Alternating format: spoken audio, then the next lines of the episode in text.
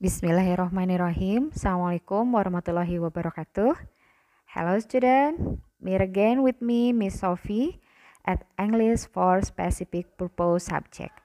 Okay, right now we'll discuss about abstract. Of course, abstract uh, for agriculture.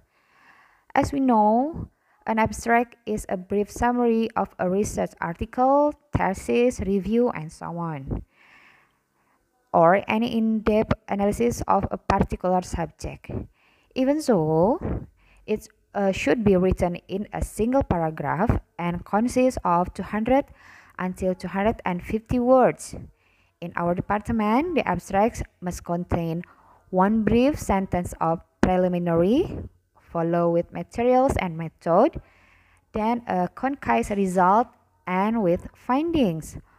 Okay, I think that's for today. Thank you so much for your attention. See you next time. Wassalamualaikum.